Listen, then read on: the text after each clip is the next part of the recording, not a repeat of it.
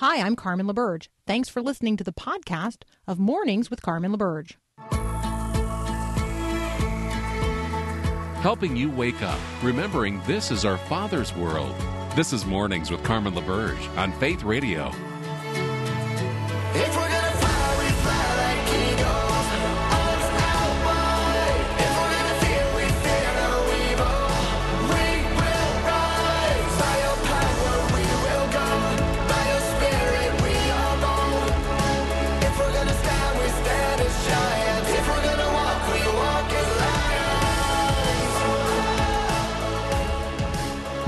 Morning. You're listening to Mornings with Carmen. I am your host, Carmen LaBerge.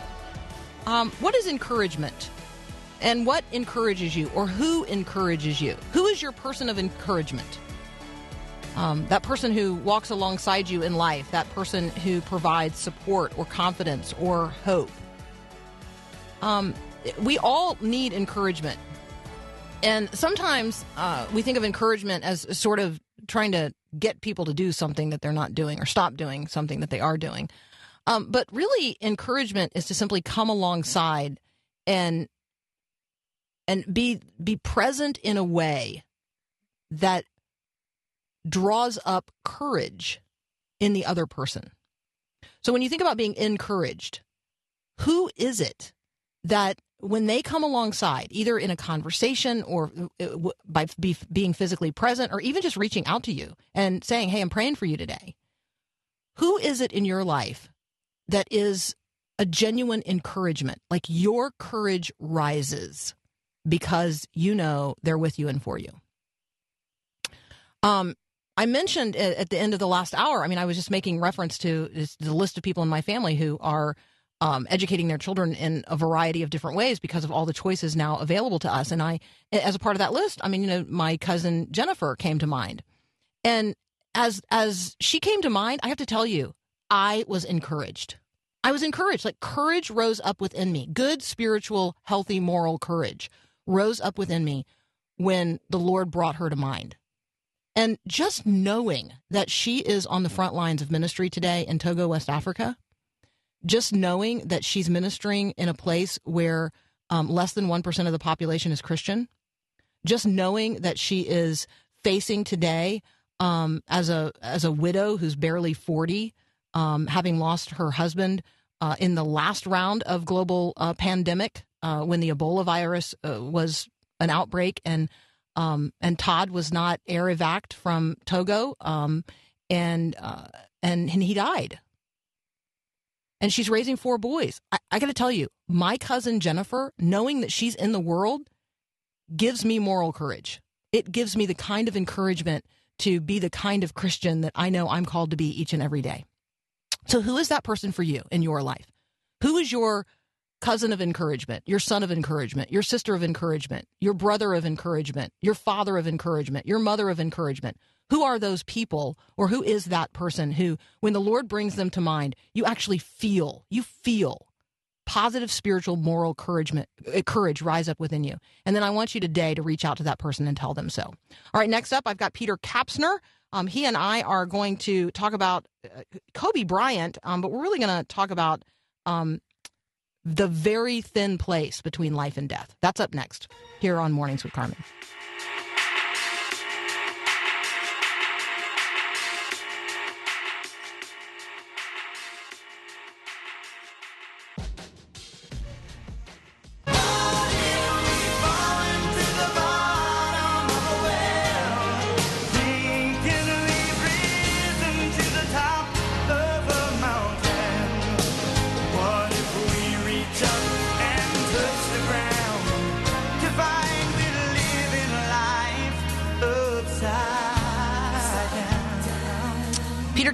Is actually back in the studio today from his uh, globe trotting adventure in uh, in Scotland. Peter, welcome back. Thanks, Carmen. Great to be back uh, off the plane uh, yesterday afternoon, up early with you guys. Great to be here with you. And, you know, in, in answer to your uh, thoughts about encouragement, too, I just have to say, obviously, my wife is first and foremost in my mind, uh, my wife, Hallie, and the 25 years we've spent together. And when I get home, uh, for the day. It's it's one of those places where I think part of feeling encouraged is you feel peaceful, right? I mean, you just feel like all is well at that point. And and she, you know, we have our ups and downs in marriages like everybody else does and stuff, but she's always been that place of sort of the all is well uh, sort of place. And if I can just uh, give a shout out to you for a second, uh, you know, you know, teasing is my love language, of course, and so our our friendship uh, over these past couple of years, um, and the back and forth, and, and the things we've talked about in the kingdom, and the things that we sort of care about, but maybe come at from different angles, but are united in that. Uh, it's been a really encouraging friendship. So thanks for what you do as well, Carmen.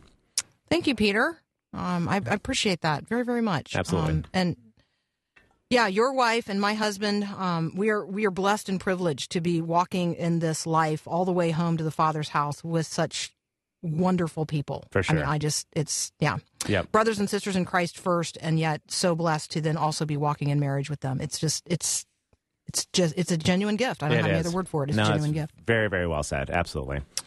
Let's um let's talk about Kobe Bryant. You and I have not really uh talked about this since it occurred on Sunday. Yeah. You are not just a uh you know, you're not just a a waxer on about things theological. You're also um a real fan of sports. You have been in the Lakers locker room. You have interviewed Kobe Bryant. Right. Um, and so I, I just, I, I really take us back to when sort of you heard this first, um, and then walk us through uh, sort of how you've processed through that this week. Yeah, it was quite, I think, like many people, right? It was such a shocking bit of news to get. I was sitting in a restaurant and actually celebrating my daughter Anna's 18th birthday in Scotland.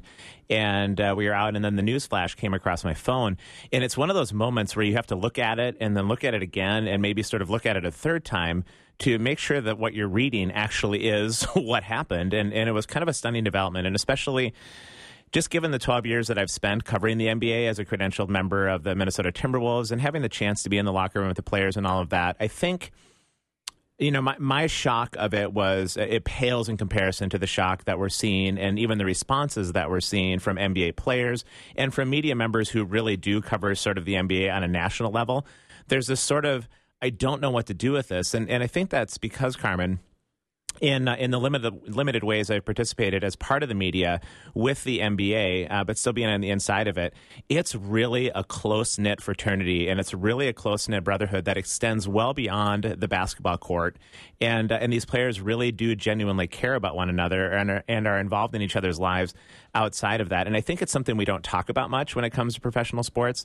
But even being around baseball and football and some other uh, places as well, basketball is sort of uniquely that interwoven, intertwined group of people. And so it's been a really, it, it was shocking for me just because I've spent time in that community, but I can't even imagine how shocking it is uh, for the people that are doing it day in and day out. And, and it helps me understand why the Lakers and the Clippers immediately canceled their basketball game. And LeBron is coming off the airplane in tears and can barely talk. And, and players just don't really know how to deal with it.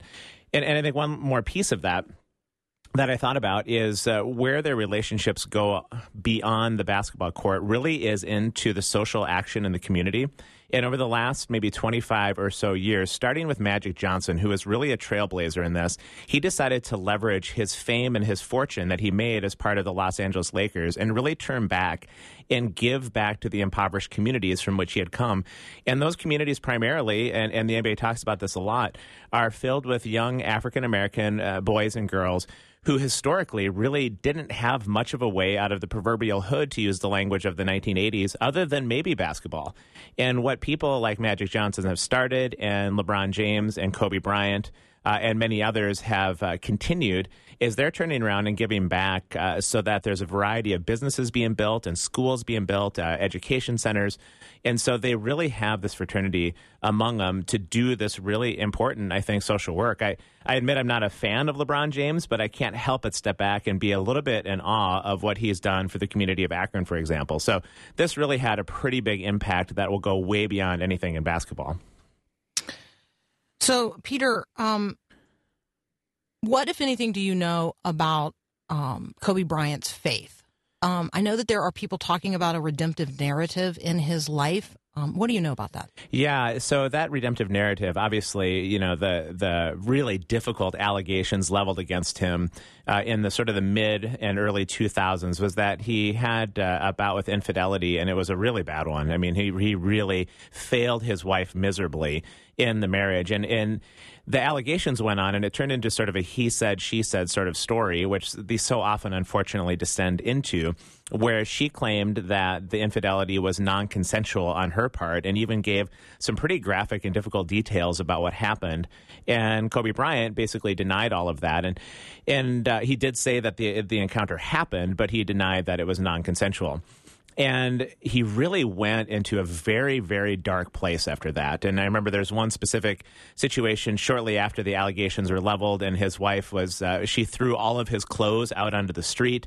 Their marriage was completely and understandably in shambles. And he went out and had the worst first half of basketball that he had ever had in his career, where he scored just one point in that first half and he sort of took stock of himself at, at halftime in that game and came back and and uh, really was sort of the first steps on the road to redemption. And his redemption started with uh, basketball redemption where he just chose to focus on that to sort of get through it.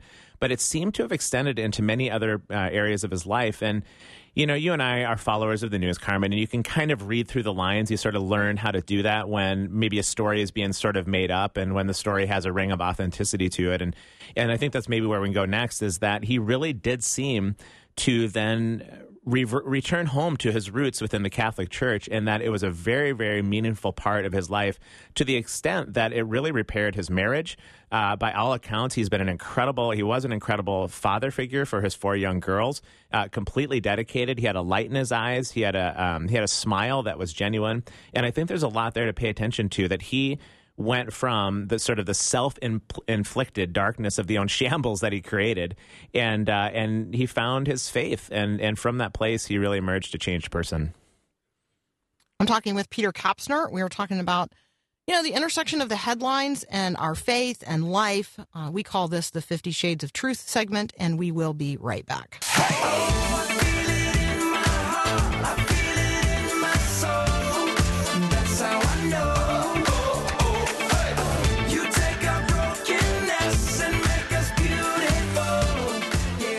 Okay, although I have um, great temptation right now, Peter, to simply read down a list of headlines, including that Popeye's Chicken has launched a clothing line, um, and uh, and a headline. I got another one here. Uh, and um, people lie in order that they might seem more honest. Genetically engineered moths have been released into the wild to fight other pests, and UPS is going to start test driving delivery vans, but nobody seems to know who's going to get the package out of the van when it gets to your house. All of So, those headlines are compelling, Carmen. I have to admit, I if I could get a whole cage full of those moths and just let them out on, on sort of the Asian beetles that hit my house every fall, I Uh, would love that. Right? I don't, I don't, yeah, I, Yeah. I don't know. Okay, so those are headlines that we might talk about. Instead, we're going to continue um, in the conversation that we're having about Kobe Bryant. I want to talk about legacy. I think there's oftentimes that we think about the professional legacy of an in- individual. His is obviously already all sealed up. His Yeah. professional legacy is all sealed up. Um, I heard someone say something this week that I uh, it, it created such a lump in my throat. I mean, I am rarely without a comeback. And in this particular moment, I was so deeply struck by what they said and how little they understood um, the gravity of of what has happened um, that I couldn't speak to it. I can speak to it now. Uh, what was said was his children. I mean, his children will never want for anything. Yeah. And as you know, as a person who, I mean, my dad died when I was 15.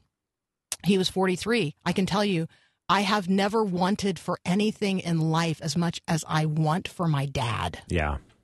And he's got three girls who are going to the for the rest of their lives. They are going to want for their dad every day. Talk about the kind of legacy that we're building right now with our kids. Yeah, gosh, Carmen, that's just it, isn't it? I mean, I, you you said that very um, poignantly in terms of uh, death has a way of sort of stripping away those things that we think are going to matter that we must uh, leave behind. When I can't think of a day that my kids wouldn't say to me, "Dad, we we understand that you have to go to work." Uh, and that you're sort of maybe building a legacy with a business and teaching and those sorts of things. But you know what they care about? They care about whether or not they can play Monopoly with me that night, and they and they care about whether or not I'm going to be uh, at some of their events, whether it's a piano concert, and even just as recent as a couple days ago, my kids ended up in school over in Scotland for these five months or so, and I showed up just at their sort of um, post semester going away party where the school said goodbye to them because they're all on their way home as of today. And my simple act of showing up for those 30 minutes in a very anonymous place with nobody knowing my name, nobody caring about what my career might be. You know what my kids talked about that night? They talked about how dad showed up uh, at, at school. That it, it, it put him over the moon for me to be there. And it was such a simple act. And so I think when we talk about legacy, Carmen, uh, it, it's one of those things we can we can sort of talk about and then maybe just sort of move on our, with our days and go go back to what seems to be important. But what does it take for somebody like you, somebody like me, some of our listeners to actually make the active move to start reprioritizing our lives, uh, to enter into the legacies of the kingdom and the things that matter within that economy and that scale versus the things of this world? Because as you said, Kobe's girls are they they won't they they will know of their dad through obviously all of the googling that's going to happen and all of the stories that are told, but they won't have had time to just sit in their daddy's lap. They won't have had time uh, to spend on the basketball court with him and whatever else they might all do. And and I was talking with my dad just last night on the way home from the airport after he picked me up, and he said, you know, Pete. Uh, and my dad's about 76 years old, and he's translating the scriptures all throughout Africa right now. And he, and he just he does that work day in and day out. He said, but the reality is that um, my name will be known at best to all the way through to my grandkids. And beyond that, uh, I will just be sort of a figure in a genealogical chart. And and we had a pretty extended conversation then from there about what it means to participate in kingdom economy, where our lives and our actions ripple out, whether or not people ever even know that it was our lives and actions that are doing the rippling. If that makes sense, it, it just things go into the dustbin of history so quickly. And even Kobe's uh, basketball legacy. Uh, they ask people who Jerry West is now, and no, and Jerry West is a phenomenal NBA talent, and even the logo of the NBA is sort of patterned after his shadowed form, and yet people in this generation uh, of of children don't have any idea who Jerry West is. But you know who's going to remember? It's going to be Kobe's kids and, and, and beyond that. So I think it's a really important conversation that this event can uh, maybe just not even be a conversation, but begin to change some of how we see the world and see our relationships and see our legacy. You got me thinking there um, about just the power of showing up. Yeah. And so maybe we could just encourage our listeners today on that particular point. Where today could you just show up? Yeah. Um, show up in somebody's text messages. If you can't show up in person, show up in somebody's email, show up on somebody's voicemail, um, show up at somebody's doorstep. Um, where could you show up today? Maybe you could show up at your kid's school for lunch. Hmm. Maybe you could um, maybe you could show up in ways today that somebody just somebody just needs somebody to stand alongside them. Um, not to advocate, but to simply be that person person of encouragement. It's it's encouraging to not stand all by ourselves alone.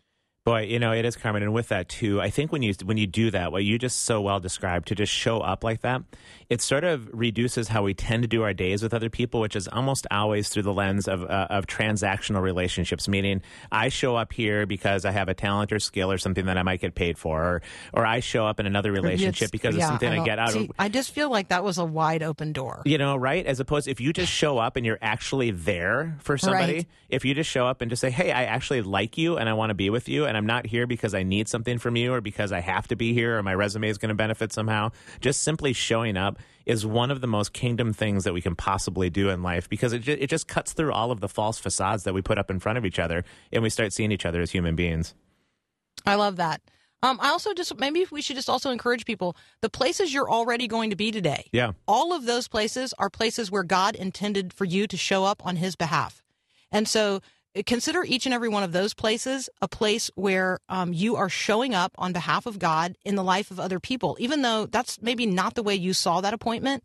It's a divine appointment that God has set. He has an intention for how you behave and act and speak and think um, and interact in each and every one of those moments. And so, wherever it is that you're going today, as you go, as you go, be uh, a faithful uh, child of the King, right? Like, Yeah. this is about legacy building for someone other than ourselves. And He's the audience of one before whom we are each and all ultimately going to stand. So, uh, maybe that'll be our walk off, Peter. You know, I love it. Kobe Bryant lived his life here before an audience of literally tens of millions ultimately he's living the rest of his life his eternal life before the audience of one that's really the conversation each of us needs to have uh, today with the people we love best in the world Yeah. peter kapsner thanks so much for being with us to, again today and hey welcome back Yeah, thanks. I'm going to take your encouragement on that, Carmen. In about 35 minutes, I'm going to be standing in the classroom with the students, and and based on this conversation, literally, I'm just going to go show up and be present to the students. Looking forward to it. amen thanks brother we'll be right back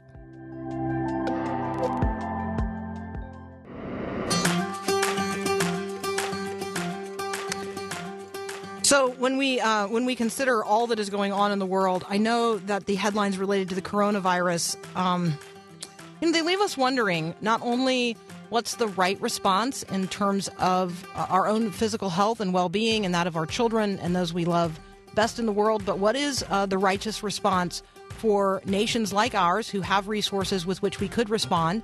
Um, there is no better agency in all the world than uh, the United States Centers for Disease Control in terms of identifying these kinds of viruses and then developing ways to address them. And so, what does that look like for us as a people to engage in a genuinely humanitarian effort um, when there is an outbreak like the coronavirus in China? Um, there are massive evacuations uh, underway. Uh, major airlines have suspended service to China. Um, an increasing number of Chinese cities are under quarantine, um, and people continue to die.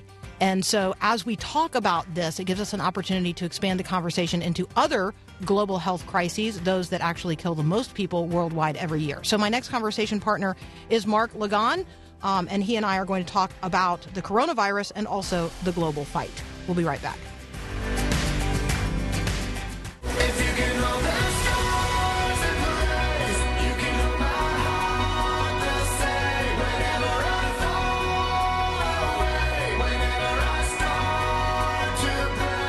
Welcome back. Joining me now uh, is, well, I could call him Professor Mark Lagon. I could call him um, ambassador. He has served as a government official in the Bush era.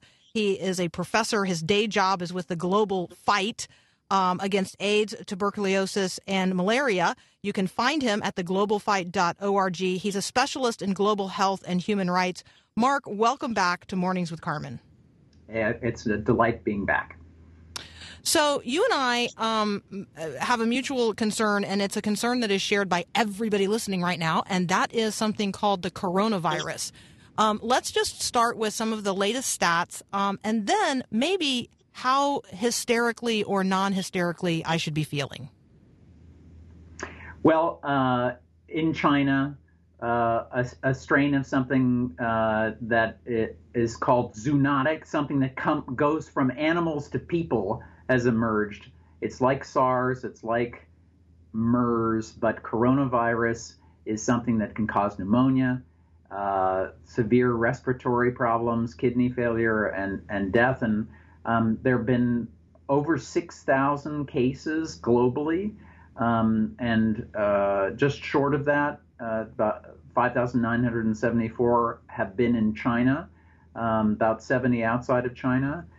Currently, 132 people have died, all in all in China. But there are five cases that have popped up in the United States, and even a case in Germany where someone who hadn't traveled to China but somehow got it from someone who did um, were hit by it. And the Chinese are scrambling um, in their own not so transparent and um, kind of autocratic way. They're, you know, cordoning off certain uh, factories and provinces um, to try and contain the problem.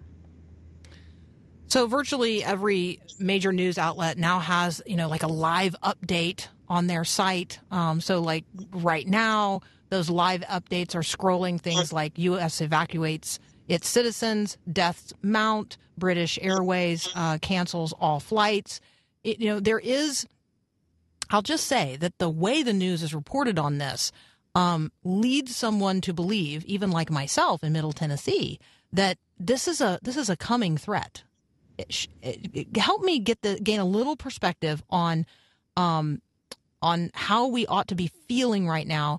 And then we're going to talk about just how a pandemic actually functions if we're headed in that direction.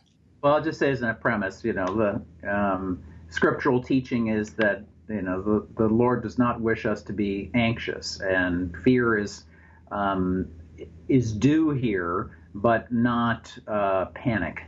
Um, this will hit us, and uh, to use a public policy expression, it's a health security threat, and our being ready at home and our work as a leader in the world um, being poised to deal with emerging epidemics is really important. Um, it will come here, um, but there's hope. And one thing to just to know is because of the heart of the United States taking on um, HIV when President Bush stood up the PEPFAR program to fight AIDS around the world. That was while antiretroviral drugs were being developed. The Chinese are actually working on a version of antiretrovirals in their initial response. Um, so the U.S. leadership in the past, driven by a heart uh, that we've had for the most vulnerable, has helped create uh, a structure for for responding. And what we need to do is is more of that. We need to think about how the United States is a is a leader on these. It saves our children and our families, um, but the most vulnerable around the world should not, you know, lose their ability to thrive and use their God's gifts um, as well as a priority. So, Mark, I think because you um, have really great insight and understanding about how the United States actually is poised or prepared, what systems we do have in place.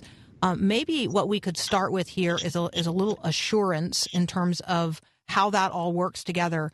Um, and then after the break, I'd love to pivot to a conversation um, about how we, what we do here and what we do for others abroad um, actually ultimately serves us all. So let's start with um, how the U.S. is poised to respond to the kinds of crises uh, that the coronavirus now presents.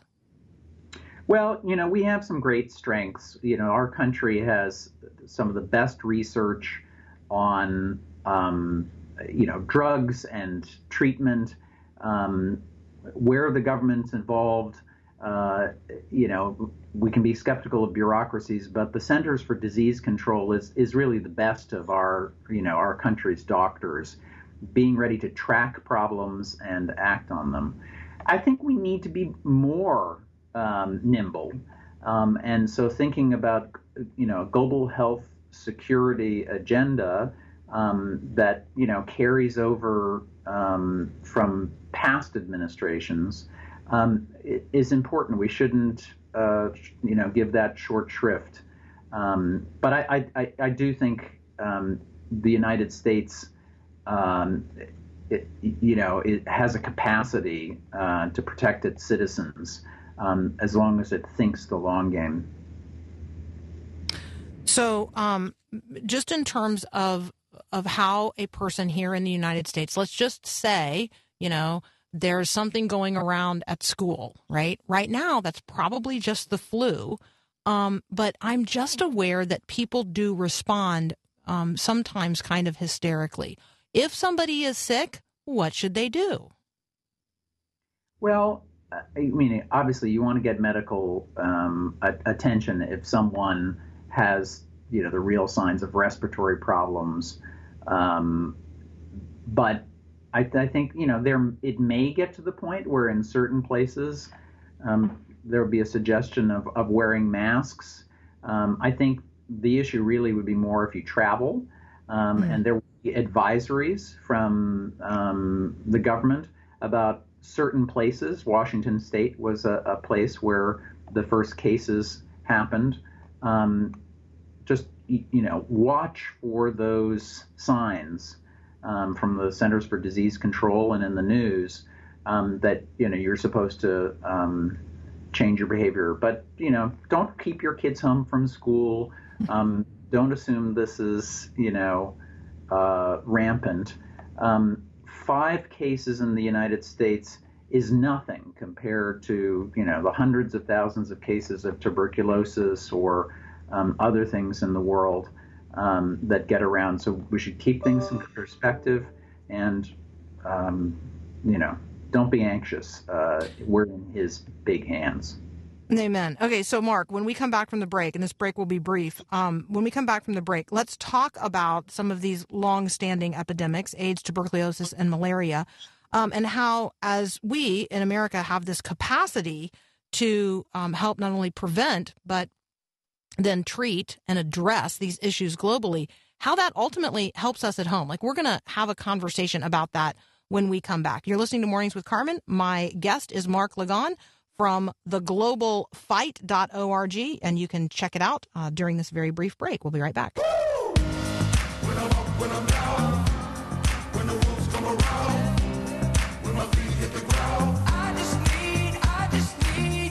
Continuing my conversation with Mark Lagon, uh, you can find him at theglobalfight.org. Um, let's let's talk about how the United States, um, uh, which has a lot of ability to build capacity around the world in terms of the response to and prevention of um, some of these long-standing epidemics, AIDS, tuberculosis, and malaria specifically, how that actually then helps us here at home. Well, I'll give a couple of examples. I mentioned before that the PEPFAR program started under President Bush and a bipartisan program um, was a you know a military style emergency program to help countries, particularly in Africa, save a generation uh, of childbearing and most economically productive people from being wiped out from AIDS, and that has helped build health systems in countries. Um, parallel to it, the United States has been part of a partnership called the Global Fund to fight AIDS, tuberculosis, and malaria. That's what the nonprofit I'm with advocates for. That global fund, the United States generously gives to um, 1.56 billion a year, but that gets other countries to step up because it's required that they match everything we give at least two to one. And when um, the Global Fund has been helping in places like Liberia and Sierra Leone um, and elsewhere on AIDS, on malaria, on tuberculosis. Um, it helped during the Ebola crisis um, because they had systems um, to detect epidemics. So maybe it'd be wise for us to, to finish the job on something that the United States has been so generous on, which is fighting the biggest existing infectious diseases, HIV, TB, and malaria. Let's finish the job on those, and while we do, we'll create a capacity with drugs, health systems that we help countries step up to form themselves, and then things, these health security threats that know no borders, will not touch our children and families. So there's a worldview conversation, Mark, that is um, that I think influences this conversation and how people respond to what you just said, uh, and how enthusiastic we are to help others elsewhere with problems that we do not perceive ourselves to be facing here at home. Um, we recently had this conversation about whether or not we as Americans approach things from what you just referred to, which is sort of this creedal identity, what's at the heart of being an American, versus those who approach these these same conversations, but they do so from this much more tribal understanding of what it means to be American. And so, can you um, can you speak first, sort of to the heart, like right? You're you're referring to the heart of America. When you say that, what do you mean? Because I suspect you're operating out of this creedal understanding of what it means to be American. And then um, you and I are going to speak to those uh, who who think more out of a tribalist uh, understanding of what it means to be an American, and see if we can um, tenderize a heart or two. Um, I love that you put it that way, and um, I, I just I, I, a lesson I and um, learned. I'm a um, political scientist, and I wrote about the Reagan era. And one thing I learned is that American interests and American ideals are not mutually exclusive. To, to say something is humanitarian or giving or shows well for the United States has a heart doesn't mean it's not in our interest. And this is a, a, a case where it, it abundantly is. We have helped save people in Africa and around the world um, and be prepared for epidemics. They have appreciated our our leadership. They work, you know, in Africa, they're more likely to work with us than they are China, who's investing all over the continent. If we do that, and if we prepare them to fight epidemics out there, then that's much less likely epidemics come home to us. Um, so this, you know, this is one of the times that investing in in something that works in government, not as opposed to all those things that don't work so well, makes sense. The research we do, um, the, the, the, the, the international global health things. Um, so yes, I have a creedal view about that, but I think interests and our our moral standing are are tied together. So when you and I um, consider a person halfway around the world who is born into poverty, potentially under a political system that is very oppressive, um, without a lot of hope, I think the question is do I see that person as like me because we are both equally created in the image of God? Um, and I have access to information and resources that person does not and therefore I am in a position to help and I am therefore responsible because I am able to respond? Or do I see that person as, well, so sorry they were born there, but I was born here. And um, and I have the advantages that come by being born here, and those are for me and my children. Um, and those people who were born in those other places, they're going to have to take care of themselves. That breaks my heart. That second view of the other breaks my heart. Um, and so tell us a story about somebody who lives, who is born into a place where without help that comes from the outside, they're not going to survive or thrive. Well, I've become friendly with a young woman, Martha Clara Nakato, who came to the United States to advocate for fighting HIV/AIDS. Um, she regularly emails me, just emailed me um, yesterday. And, you know, she, her family members have been touched by HIV/AIDS in Uganda. Now she's a mentor to young women for the U.S. PEPFAR program and she's a spokesperson for the work of the Global Fund.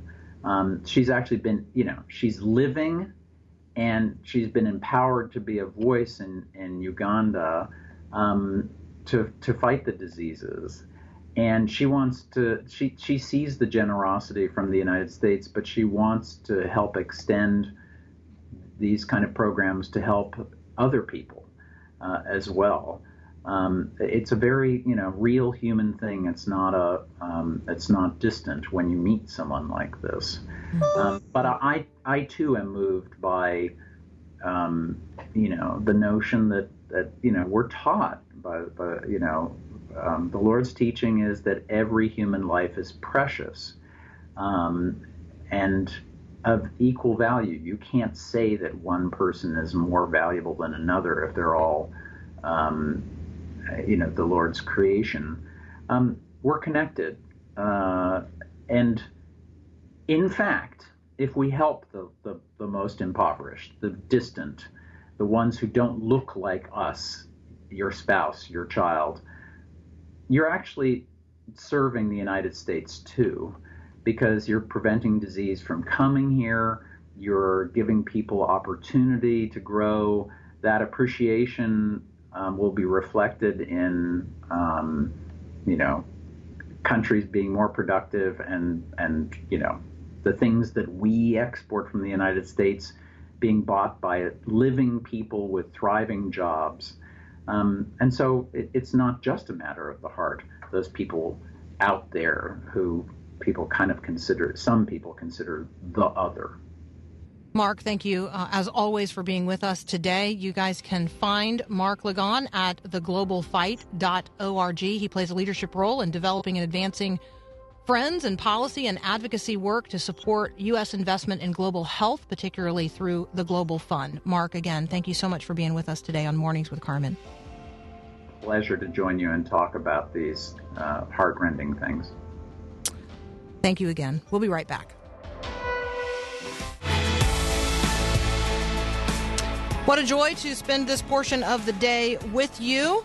Uh, want to encourage you to not only pay attention to the headline news, but bring the mind of Christ to bear. Like, right? What does it look like for us to walk our faith out into the world when people are sick, when they're afraid, when they are um, panicking about what may happen or what this may mean? I mean, you and I take not only a long view of of history, we take a long view um, of that which is like beyond the history that people are experiencing. And so help people reconnect the eternal with the everyday today. Um, be the person who reflects on the much bigger picture, the really big picture, the gospel narrative that creates a narrative arc over all of human history. Um, as you walk your faith out into the world that God so loves, be encouraged. Be encouraged. I hope this show has been an encouragement to you today. Have a great day, and God bless. Thanks for listening to this podcast of Mornings with Carmen LaBerge from Faith Radio.